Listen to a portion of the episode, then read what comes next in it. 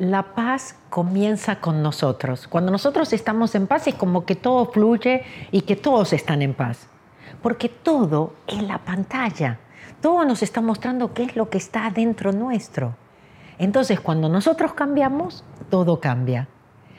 Nuestro futuro depende de nuestros hijos, depende de que ellos puedan estar en paz, de que ellos puedan ser felices. Entonces nosotros tenemos que enseñar con el ejemplo. Realmente la paz empieza con nosotros.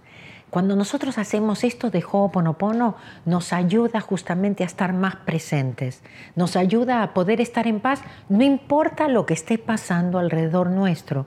No dependemos de nada ni nadie para estar en paz. Son las decisiones, estar en paz o ser felices es solo una decisión.